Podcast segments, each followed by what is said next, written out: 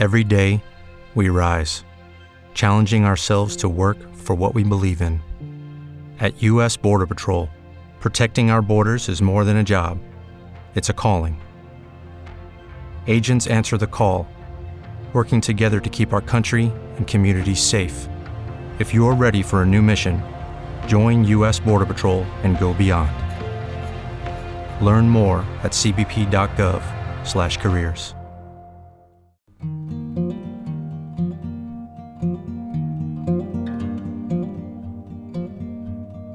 Con gli asini nel cuore di Saveria Albanese, progetto realizzato con il contributo di Asini nel Cuore, Asinando Fattoria Didattica e Regione Emilia-Romagna. L'immagine di copertina è a cura di Viola Copelli. Questa storia è dedicata ad Elisa e alla sua grande famiglia, ma anche a tutti coloro che vogliono trasformare il cerchio della loro vita in un cuore. Prologo. Elisa pensava di essere felice era una commercialista, cioè una di quelle persone che fa i conti a tutti. E tutti dicevano che era bravissima. Così i clienti aumentavano ogni giorno. La mattina indossava il suo bel completo elegante, con giacca, gonna e camicia, e via, verso il suo studio. Com'era contenta, e poi, diciamo la verità, guadagnava bene. Vista da fuori, Elisa la commercialista era quel che si dice una donna realizzata nella vita privata e soprattutto nel lavoro. Sempre molto impegnata, dalla mattina alla sera, con tante cose da fare, una casa, un marito e pochissimo tempo libero. Un giorno però, proprio quando era all'apice del suo successo, Elisa si sentì male. Così, da un giorno all'altro, dovette interrompere tutto quello che stava facendo. Elisa rimase per alcune settimane in ospedale, costretta ad ascoltare il suo corpo, che le chiedeva di fermarsi, perché in quel modo non aveva più voglia di seguirla. Proprio così. Spesso il nostro corpo è più saggio della nostra mente. In tutto questo periodo Elisa ha avuto modo di riflettere.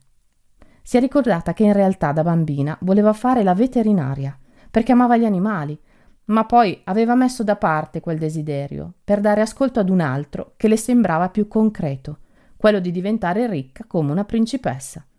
E così aveva scelto la strada che la portasse più velocemente verso la ricchezza ma più ci pensava e più le venivano i dubbi. Era veramente così che voleva continuare a vivere? Capitolo 1 La bambina con i capelli rossi. C'era una volta una bambina di nome Elisa. Aveva i capelli rossi, corti, un po' da maschietto e gli occhi da elfo. Era una bambina vivace e sempre allegra. Amava stare in mezzo alla natura, rincorrere le farfalle, spiare da dietro gli alberi i daini, accarezzare i cerbiatti, allattare i gattini che avevano perso la mamma. La bambina, infatti, viveva in una casa in campagna insieme ai suoi genitori. Passava interi pomeriggi con i suoi amici animali e pur essendo figlia unica non si sentiva mai sola. Solitamente la bambina indossava i vestiti che erano appartenuti alla cugina Infatti, in campagna, tanto tempo fa, c'era la tradizione di tramandare i vestiti dei bambini, soprattutto tra fratelli o cugini, da uno all'altro, in particolare quando erano vicini di età e crescevano rapidamente. Era più che altro una questione pratica. In campagna non c'erano molti soldi e neanche tanti negozi. I vestiti degli altri, però, seppur bellissimi, avevano un odore, una storia nei quali tante volte la bimba non si sentiva proprio agio. I colori e i disegni non li aveva scelti lei e poi alcune volte si sentiva sfortunata a non essere stata la prima ad indossare qualcosa di nuovo. Una volta Renata, la mamma di Elisa, arrivò tutta contenta a casa con un maglioncino per la bimba. Era di colore blu scuro, con l'immagine di un gallo, appartenuto anche questo alla cuginetta. Elisa ci rimase male anche quella volta. Tutti i vestiti che le portava la mamma erano veramente belli, ma per il fatto che non fossero nuovi, ogni volta che li indossava la piccola Elisa si sentiva morire dentro, perché avrebbe voluto essere lei, la prima a sfoggiare qualcosa di bello, e invece capitò che un pomeriggio aveva solo quel maglioncino blu da mettere. Così lo infilò sbuffando, ma senza pensarci più di tanto, e andò di corsa subito a salutare dei caprioli appena nati. Il papà di Elisa si chiamava Nando. Era un cacciatore e un mezzadro, ossia viveva nella tenuta dei suoi padroni, certi principi di cui oggi non si ricorda più nessuno, in cambio del raccolto. I mezzadri facevano un lavoro durissimo, tutto il giorno nei campi, con la neve, con la pioggia, con il caldo, e poi dovevano gran parte del loro raccolto ai padroni. A loro rimaneva ben poco da mettere in tavola. Nando aveva provato anche a lavorare in fabbrica per un po' di tempo, ma non si era trovato bene e alla fine preferì la fatica della mezzadria. Non aveva mai rinunciato a trovare un modo per togliere qualcosa ai padroni, ma ancora non sapeva bene come. Una volta, tra i mezzadri, si sparse la voce che i padroni avevano detto che in quel momento c'erano troppi animali che abitavano nel bosco. Così anche i mezzadri si misero a cacciare, ma di nascosto. Appena saputa la notizia, Nando esultò. Nando era per sua natura un uomo libero e già non sopportava di avere dei padroni che potessero decidere per lui. Quella situazione poteva essere una specie di rivincita perché finalmente lui poteva avere tutto il cibo che voleva a sua disposizione, alla faccia di quei ricconi dei proprietari che non facevano nulla per esserlo e per guadagnarsi il pane. Così, appena ne aveva la possibilità, Nando imbracciava il suo fucile e andava a caccia nel bosco dei padroni. Al rientro portava a casa ogni genere di animale selvatico. Ma in realtà Nando portava a casa ogni genere di cosa che trovava in giro, perché non voleva che la sua famiglia sentisse la mancanza di qualcosa. Per lui quel pensiero divenne una specie di ossessione. Nando aveva sempre avuto un fucile, sin da quando era ragazzo. C'era stata la guerra e tutti dovevano potersi difendere, anche i bambini. Aveva solo 11 anni quando suo padre glielo aveva regalato, ma anche prima di allora lui si sentiva già grande abbastanza da poterne avere uno. Suo padre lo teneva in un posto segreto, ma lui una volta lo aveva seguito senza farsi scoprire e lo aveva visto. Ogni tanto suo padre andava in un locale di legno vicino alla stalla, chiuso da un catenaccio una specie di magazzino e ci passava delle ore. Cercava di non farsi scoprire quando ci andava, ma ormai Nando aveva capito e ogni volta lo seguiva e lo spiava da lontano. Solitamente puliva e riparava gli attrezzi che servivano per il lavoro della mezzadria, come i falcetti, le zappe, gli aratri e altri arnesi. Ma qualche volta tirava fuori i suoi tesori, le sue armi. In realtà possedeva solo due vecchi fucili da caccia e pochissime munizioni. Erano entrambi a doppia canna, uno più liscio e nuovo, con delle rifiniture argentate, l'altro più semplice e massiccio. Ecco, lui avrebbe voluto quello. Una sera, dopo cena, vide che suo padre puliva proprio quel fucile, il suo fucile preferito. All'interno lucidava la parte in legno, contava le munizioni e le metteva in bella mostra, come soldatini. L'indomani lo chiamò. Vieni, Nando, devo parlarti. Nando si aspettava qualche rimprovero e già si chiedeva cosa avesse mai combinato. Invece suo padre tirò fuori il fucile, quello più grezzo, che lui amava, e gli disse: Ormai sei grande, potresti averne bisogno uno di questi giorni. Te lo regalo. Tra qualche giorno andiamo nei boschi e ti insegnerò ad usarlo. Quando andarono nel bosco, Nando mise le munizioni, aprendo il fucile a metà, prese la mira e, guidato dal papà dietro alle sue spalle, sparò ad una lepre, e poi a una pernice, e poi ad altri animali. Era bravo. Così si convinse che sarebbe stato un cacciatore. Non pensava a cosa sparava, a cosa faceva. Gli piaceva gli dava soddisfazione e poi c'era bisogno di mangiare. Crescendo Nando diventò un uomo egocentrico e molto orgoglioso. Voleva dare alla sua famiglia tutte le comodità possibili e cercò di farlo senza chiedere aiuto a nessuno, neanche alle sue sorelle. Voleva fare tutto da solo, così fece la rivoluzione col suo fucile. La mamma di Elisa, Renata, una donna molto dolce, era dedita alla cura della casa e della famiglia. Renata e Nando si amavano molto ed avevano provato più volte ad avere dei figli, ma purtroppo nei primi anni di matrimonio, ogni volta che sembrava stesse arrivando un bambino, questo veniva richiamato dal cielo. Nando e Renata continuarono ad amarsi nonostante tutto. La loro vita proseguì tranquilla e inaspettatamente, un bel giorno, Renata si trovò di nuovo in dolce attesa. Questa volta la sua pancia cresceva tanto senza problemi e dopo nove mesi arrivò Elisa. Un dono prezioso era stato restituito dal cielo a questa coppia speciale. Entrambi ne furono veramente felici. Soprattutto la donna accolse la piccola come fosse un miracolo e se ne dimostrò sempre grata e riconoscente per tutta la vita. Capitolo 2 Tanti nonni e qualche zia. Elisa ha avuto un sacco di nonni uno di questi era il nonno Pietro, che in realtà era un bisnonno, perché era il nonno di Nando.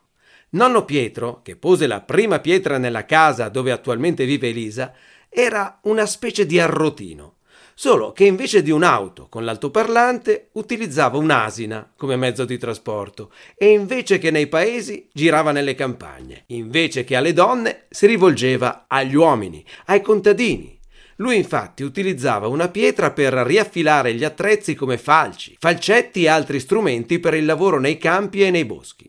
Nonno Pietro era sposato con Emma, che Elisa non ha potuto conoscere. Emma si chiama anche la zia, sorella di Nando, dalla quale la piccola Elisa ha ricevuto in dono un orologio con le iniziali E L, anche un orologio che segna il tempo del cuore. Poi c'è la zia Marisa, un'altra sorella di Nando, dalla quale Elisa ha ricevuto l'amore per i numeri e i conteggi e l'amore per il bosco di Talignano. Poi ci sono nonno Riccardo e nonna Maria, i nonni paterni, e infine nonno Guido e nonna Tina, nonni materni. Inutile dire che il nonno a cui Elisa più era affezionata è stato nonno Guido, che l'ha seguita sin dalla nascita. Nonno Guido prese la patente all'età di 55 anni e correva allora l'anno 1970. Un bel giorno del 1988 decise che era pronto per insegnare alla nipote quattordicenne. Senti Elisa, devi prendere la patente anche tu. Non vorrai mica rimanere una zitella senza patente. Il nonno era preoccupato che Elisa, con questo carattere esuberante, non trovasse l'uomo adatto a lei e così pensò che era meglio insegnarle sin da quando era adolescente. Un giorno le fece una sorpresa. Vieni, oggi andiamo in un posto. E le strizzò l'occhio. Elisa non capiva, fin quando non vide che la portava nel greto del fiume Taro. Ecco, una volta si potevano fare anche quelle cose che oggi sono proibite. C'erano meno divieti, ma forse anche più follia, più poesia. Così, quell'estate, fecero varie lezioni di scuola guida nel posto dove d'inverno scorreva l'acqua del fiume. Elisa e nonno Guido avevano sempre qualche piccolo segreto e quell'estate si sfidarono a capire chi sapeva guidare meglio. Dopo qualche tempo anche Elisa sostenne l'esame della patente e fu bravissima. Almeno così aveva detto l'istruttore, che poi era lo stesso che aveva esaminato il nonno. Beh, sa, ho avuto un bravo maestro, rispose lei. Elisa e il nonno andavano d'accordissimo. Erano, come si suol dire, una cosa sola. Da quando era piccola fino a quando è cresciuta, il nonno è stato una presenza costante nella sua vita. Quando era ancora una bambina, il nonno le costruiva con i pezzi di legno i giochini e gli accessori per le bambole.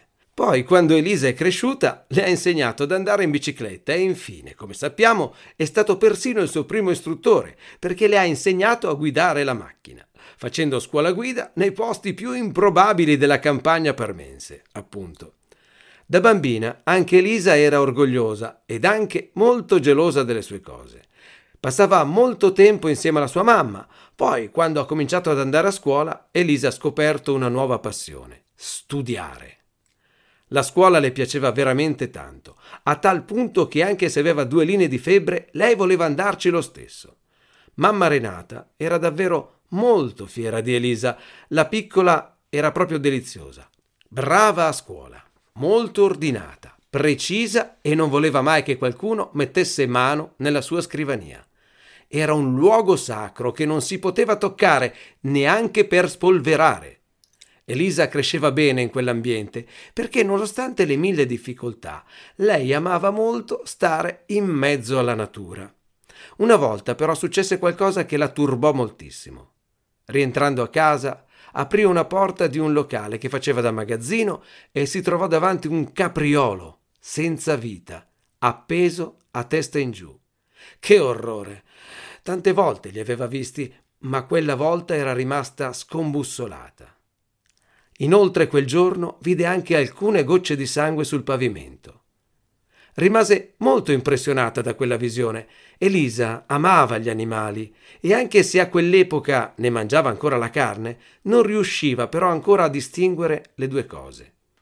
Una voce dietro di lei le disse rallenta, respira, rilassati. Elisa si girò, ma non vide nessuno. Con quell'immagine nella testa andò a dormire. Pur turbata da quella visione, la bambina si addormentò subito. Quella notte Elisa sognò di essere un asino bianco che viene chiamato da un altro asino. Non sapeva cosa significasse, ma dopo aver fatto quel sogno lei si sentiva molto meglio, anzi si sentiva proprio bene. L'indomani mattina aveva già dimenticato tutto, così quando scese non vide nulla e corse, come faceva di solito, a giocare fuori coi gatti.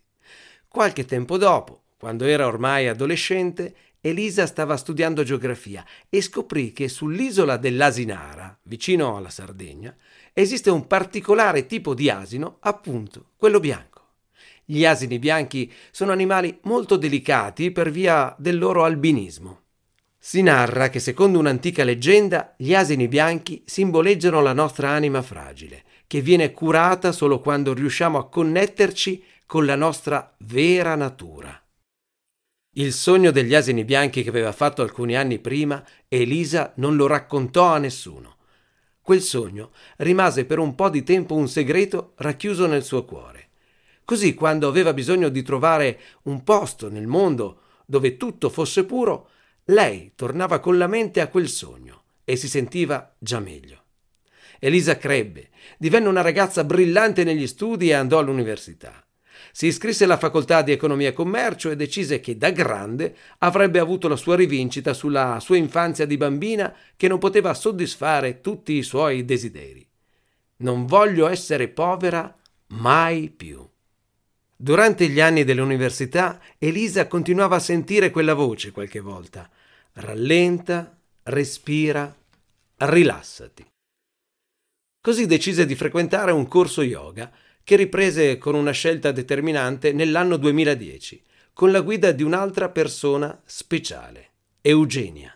Questa pratica, il cui nome significa unione, le permise di conoscere un mondo tutto nuovo, di rallentare, di rilassarsi, di respirare. Finalmente. Elisa era riuscita, attraverso la pratica dello yoga, a trovare uno spazio tutto suo, nel quale essere solo se stessa. Pensava di aver capito che la voce, in fondo, altro non era che il suo bisogno di dare uno stop ai suoi impegni di ogni giorno. Come quando da bambini si gioca a un 2-3 stella è solo la mia stanchezza, si diceva. Capitolo 3. Elisa e Carlo. Elisa terminò gli studi e iniziò a lavorare in un'azienda. Lì incontrò Carlo, un ragazzo che faceva l'ingegnere. A Carlo Elisa piacque subito, così, vedendosi ogni giorno, cominciarono a parlare e diventarono amici. Un giorno lui le chiese di uscire e di vedersi anche fuori dall'ufficio. Anche ad Elisa Carlo piaceva molto e gli disse di sì. Elisa ha una bellezza tutta sua, molto semplice ma raffinata allo stesso tempo. I suoi capelli rossi la rendono originale e misteriosa. Elisa è una donna acqua e sapone, così i lineamenti del suo viso rivelano subito com'è. A prima vista sembrerebbe quasi più una ragazza inglese. Lei ha uno sguardo fiero e genuino e alla prima occhiata capisce subito chi sei. Carlo è un ragazzo alto, con gli occhi scuri e un sorriso aperto e solare. Ha modi diretti e gentili. pur essendo un ingegnere, è una persona semplice, ma con dei valori saldi. Elisa lo ha colpito subito per la sua energia travolgente, la vitalità che mette in ogni piccola azione. A lei sono piaciuti i suoi modi tranquilli, la sua pazienza, il fatto che avesse capito subito com'era fatta e non se ne fosse spaventato. Ognuno di loro aveva ciò che all'altro mancava e così hanno capito che si completavano a vicenda. I due cominciarono ad uscire insieme, si innamorarono e si sposarono di lì a poco. Avevano molti interessi in comune. Ad entrambi piaceva viaggiare, così un'estate andarono in Grecia. Durante quel bellissimo viaggio in moto conobbero un signore che aveva degli asini. A Elisa piacquero così tanto che Carlo pensò che un giorno gliene avrebbe regalato uno. Certo, un marito che fa questo tipo di regali è quantomeno originale, però lui sentiva che sarebbe stato un dono speciale per lei. Tornati dal viaggio, ripresero la loro vita di tutti i giorni. Elisa però continuava a pensare agli asini. Si decise così a comprare dei libri per conoscerli meglio e imparò che questi animali, spesso considerati in modo negativo, sono invece degli animali molto intelligenti. Elisa pensò all'asina che aveva il nonno Pietro, che poi era in realtà il bisnonno. L'asina che aveva lui era scura, con una croce sulla schiena non era bianca. Ripensò più volte alla leggenda. Ogni volta che Carlo ed Elisa tornavano dai loro viaggi, erano sempre più uniti e capivano che c'era un progetto verso il quale andavano insieme. Questa strada si sarebbe rivelata ai loro occhi un passo alla volta, un passo di Elisa, un passo di Carlo. Ognuno di loro aggiungeva un pezzo al puzzle della loro vita insieme. Bisognava solo fidarsi l'uno dell'altra. L'amore a volte sembra una strada difficile, ma può essere semplice se ci si fida. L'amore è soprattutto avere fiducia nell'altro e insieme avere fiducia nella vita. Elisa e Carlo l'hanno compreso, prima da soli e poi insieme ai maestri asini. Dopo un po' di tempo, da quando si erano conosciuti, Elisa lasciò il lavoro in azienda per intraprendere la libera professione. Finalmente aveva uno studio tutto suo, ma ogni tanto le tornava in mente quell'immagine del capriolo senza vita che aveva visto nella sua vecchia casa. Poi ripensava agli asini bianchi che aveva sognato quella stessa notte. Questo contrasto le fece capire che c'erano delle cose nella vita che facevano a pugni tra di loro. Come si potevano amare gli animali e sentirsi bene in loro compagnia se poi bisognava privarli della loro vita per cibarsene. Elisa ci pensava spesso, ma continuò a non cambiare le sue abitudini alimentari. Una volta, che non stava molto bene, andò dal dottore. Lui le consigliò di eliminare la carne per un periodo.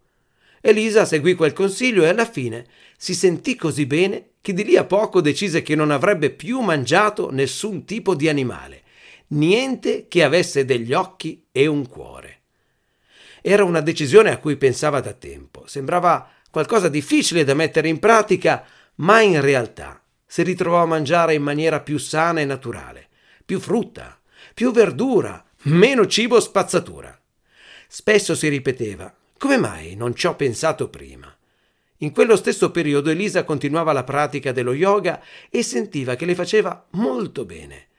Lo yoga era stato presente in momenti diversi della sua vita, ma Elisa non lo considerava una pratica fondamentale. Adesso si cominciava invece a fare strada, un legame sempre più forte con la natura ed Elisa voleva dare una risposta a quella voce che ritornava sempre. Rallenta, respira, rilassati. Così decise che voleva approfondire questa conoscenza e si iscrisse ad un corso per diventare insegnante. Proprio per ascoltare quella voce, da poco tempo lei e il marito erano andati ad abitare in campagna, nella vecchia casa dove Elisa era cresciuta. Finalmente Elisa aveva ripreso a immergersi nella sua natura adorata, ma questo ancora non bastava. Una sera, mentre tornava a casa, Elisa si sentì male. Fu l'inizio di un lungo periodo in ospedale. Elisa non riusciva a capire cosa c'era che non andasse. Aveva un marito meraviglioso, una madre che l'amava, faceva il lavoro che aveva sempre desiderato, eppure il suo corpo le dava dei segnali inequivocabili. Era il momento di dare veramente ascolto a quella voce, il mantra della sua vita. Rallenta, respira, rilassati. Sì, ma come? Elisa pensava di avere ritrovato una vita più vicina alla natura, così come quando era piccola. Invece sembrava che nonostante fosse diventata insegnante di yoga, fosse andata ad abitare nella casa di campagna, avesse cominciato a mangiare cibo sano, qualcosa ancora non funzionasse. Eppure a volte la risposta si trova negli occhi di chi ci osserva con amore. Carlo, suo marito, infatti decise di farle finalmente il regalo al quale pensava da un po' di tempo. Regalare un asino ad Elisa. Non sapeva però come gliel'avrebbe detto. Sai Carlo, forse io non volevo fare veramente la commercialista. Ora che ci penso, quando ero piccola, pensavo di fare la veterinaria, disse una sera Elisa. Ma non pensarci, Elisa. Piuttosto, mm, sai cosa pensavo l'altro giorno? le disse lui. Che ci servono degli animali per tagliare l'erba nel prato. Cresce sempre più alta e io da solo non ce la faccio. Voglio utilizzare qualcosa che si possa integrare con la natura. Un metodo che sia veramente efficace ma naturale. Ti ricordi che avevamo pensato di prendere un asino? Elisa non disse nulla. Provò un senso di felicità ed estraniamento dalla realtà allo stesso tempo. Però, a dire il vero, si sentiva già meglio. Capitolo 4 Siamo tutti asini. Appena uscita dall'ospedale, lei e Carlo andarono insieme in montagna, in una tenuta di un signore che possiede tanti asini con i quali lavora. È lì che Elisa e Giannetta si sono conosciute. È stato amore a prima vista. Giannetta però era sposata anche lei e due cuori non vanno mai divisi. Così a casa arrivarono ben due asini, Giannetta e Crispino, il suo compagno. Vedrete, questi asini vi cambieranno la vita, aveva detto quel signore. Ma Elisa e Carlo non gli avevano dato peso più di tanto. Che follia prendere due asini!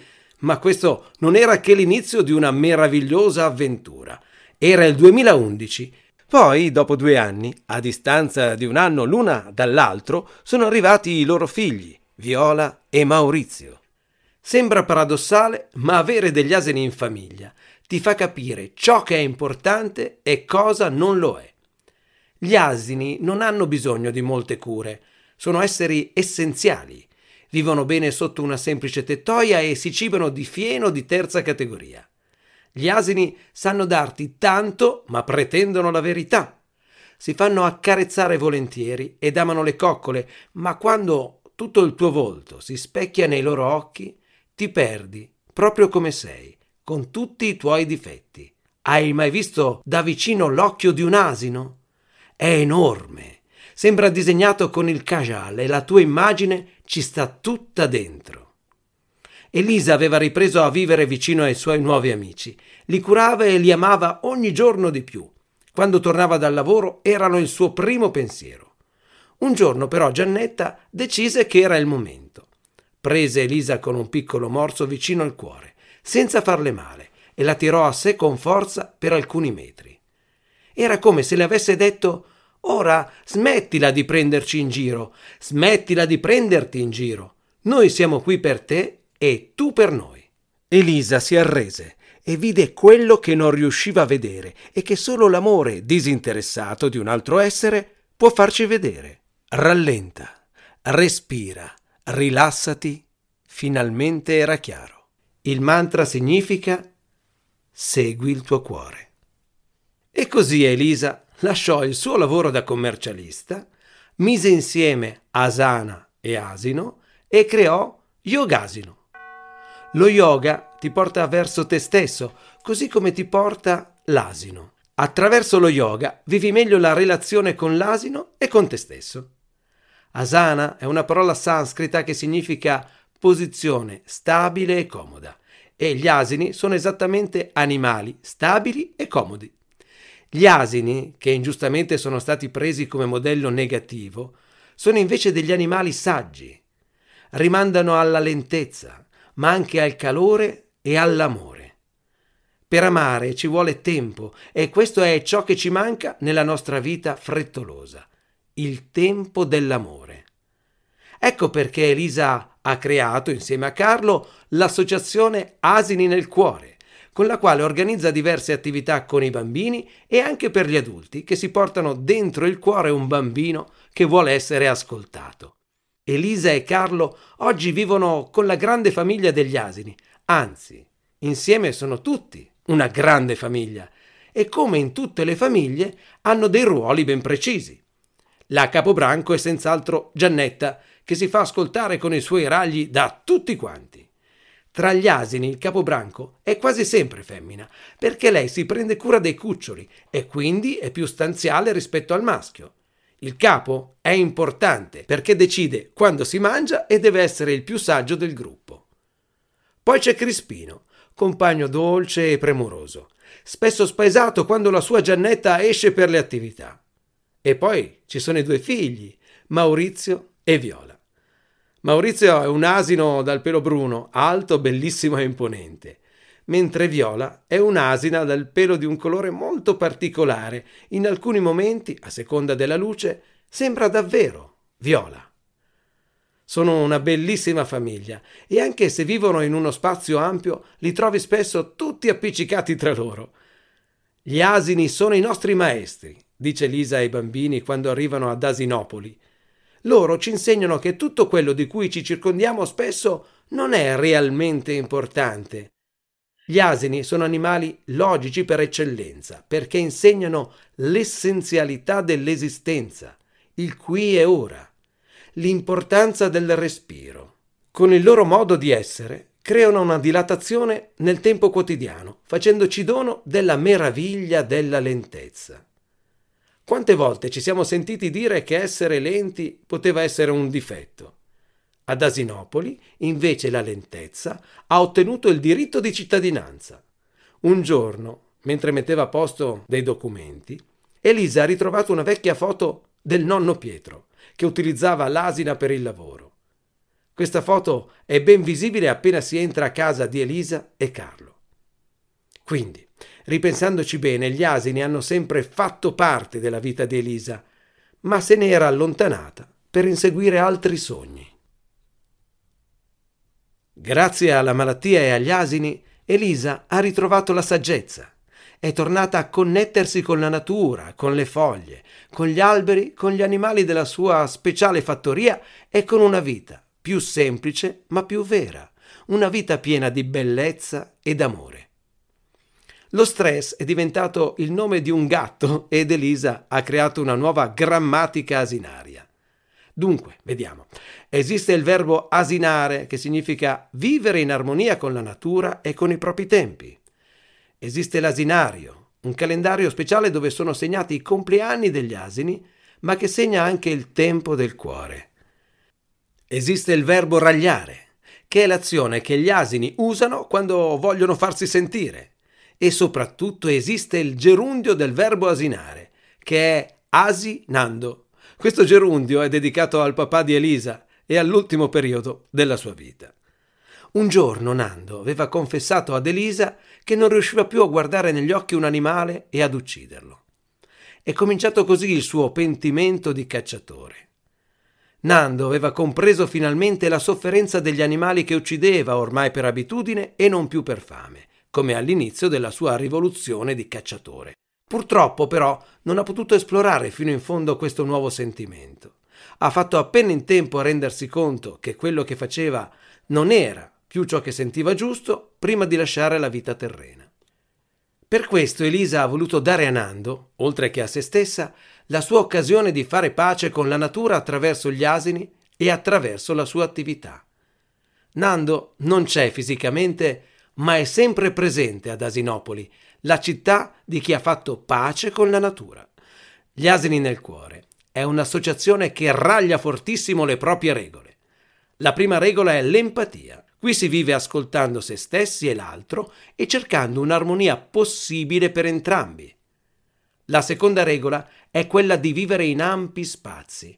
Noi siamo come gli asini e abbiamo bisogno di muoverci in lungo e in largo. Vogliamo ampi spazi come il nostro respiro. La terza regola è che qui siamo liberi anche di non stare con gli umani e di andarcene per conto nostro.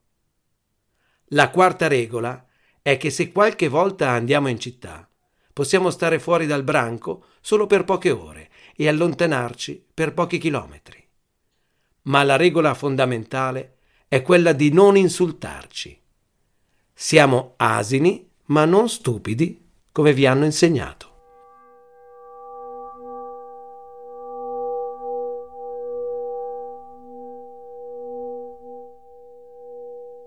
Capitolo 5 Nuovi mondi creati da Elisa, Asinopoli e Barattopoli. Rallenta, respira, rilassati. In realtà è un metodo che può essere utile per curare le persone stressate a ritrovare se stesse. Prima si rallenta insieme ai maestri asini, loro sì che sanno cos'è veramente importante nella vita.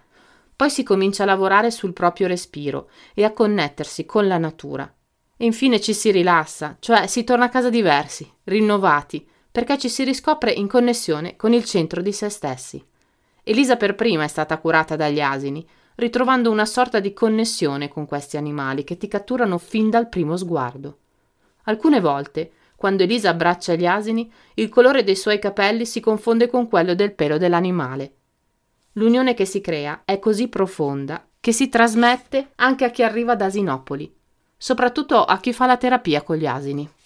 Elisa ti accoglie con un look da cowgirl anglosassone, jeans, camicia a quadri, capelli rossi e soprattutto un vecchio cappello di paglia in testa. Solo che invece che radunare mucche da allevare, Elisa ti porta nel mondo degli asini. Il cappello ha un'aria vissuta, in alcuni punti è anche un po' consumato, si vede che è stato in campagna per tanto tempo a respirare l'aria buona e anche se può sembrare malconcio ai lati, è perfettamente integrato con la nuova vita asinaria di Elisa, dove anche gli oggetti vengono presi in considerazione con la loro anima, per quello che hanno vissuto, soprattutto se non sono più perfetti come quando si comprano. Anche gli oggetti hanno una storia. Così Elisa ha creato Barattopoli, un evento nel quale ci si può scambiare quello che non si desidera più con qualcosa che si ritiene più utile. Questo accade soprattutto con i libri. È un modo per ridare nuovo valore affettivo agli oggetti che si possiedono, senza per forza pensare ad un valore monetario. Elisa ha anche trovato la via creativa per riutilizzare vecchi divani, vecchi mobili, che altri volevano buttare, semplicemente con un nuovo rivestimento o spostandoli nel posto giusto. Oltre al cancello. Per arrivare alla fattoria di Elise Carlo bisogna girare da una strada principale su un viale in salita. Poi si gira ancora su una stradina laterale costeggiata da alberi sulla sinistra e un muretto a secco sulla destra. Quando si arriva ci si trova davanti a un grande cancello in ferro battuto, scuro, sul quale sono appesi diversi cuori. Questo cancello è in realtà uno spartiacque, perché una volta entrati bisogna sapere che non si sarà più gli stessi di prima. Sembra di entrare in un luogo senza tempo, Forse Elisa, Carlo e gli asini sono lì da sempre per portare con la testimonianza della loro vita un esempio di come si può vivere bene nella società odierna nonostante tutte le sfide che ci si trova ad affrontare. Oltre a Elisa e Carlo, vi accoglieranno altri rappresentanti del regno animale, gli asini Giannetta, Crispino, Maurizio e Viola, i cani Leopoldina, detta Lea e Rocky, il maremmano anima fragile, le capre Pino e Sheriff, una pecora sarda Baldo Garibaldi, chiamata così in onore di Garibaldi, fondatore di OIPA. Le ocche del Campidoglio, Galdina, che con i suoi 11 anni è la più vecchia della fattoria, e il figlio Saturnino. Le ocche cignoidi, Vasco, Maria e Tosco. Le anatre corritrici indiane, Om e Shanti. Le galline Rossina e Scapparella. Ed infine i gatti Stress e Cleopatra. Una vera fattoria dove tutto si integra e tutti rispettano gli spazi degli altri.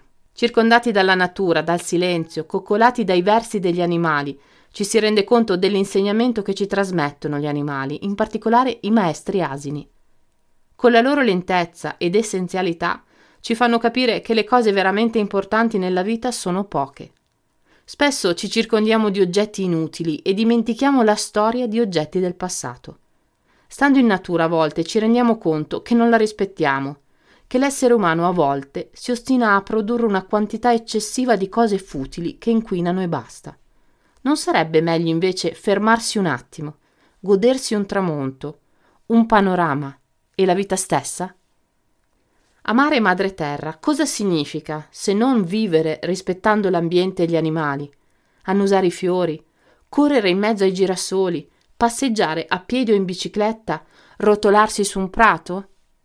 Invece di uscire per comprare cose nuove, Elisa spesso riscopre vecchie foto oppure vecchi oggetti appartenuti ai suoi familiari, scoprendo nuove storie della sua famiglia. Facendo yogasino si riscoprono anche nuove yogasana. Una che piace molto ad Elisa è la posizione a testa in giù. È una posizione che solo chi ha molta esperienza nella pratica dello yoga riesce a fare, ma Elisa ci si ritrova perché si rende conto che solo guardando il mondo a testa in giù si riesce a vedere più chiaramente ogni cosa. Andare a trovare Elisa e Carlo in qualunque stagione dell'anno è un'esperienza molto coinvolgente. I maestri asini sono lì che vi aspettano per farvi fare pace con la natura e con voi stessi. Quando uscirete, vorrete ragliare forte al mondo un solo messaggio. Rallenta. Respira. Rilassati. E soprattutto vorrete dire anche agli altri quello che Giannetta ha detto ad Elisa. Segui il tuo cuore.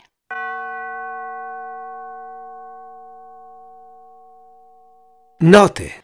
Saveria Albanese, insegnante e danza movimento terapeuta. Vive tra Parma e la Sicilia. Nel tempo libero scrive racconti, fiabe e poesie. Ho accettato di scrivere questo racconto perché ho sentito una forte connessione con Elisa, le sue scelte e la sua storia. Lasciatevi incantare anche voi. Ringraziamenti. R come raglio, R come rivoluzione dell'asino, R come ringraziamenti.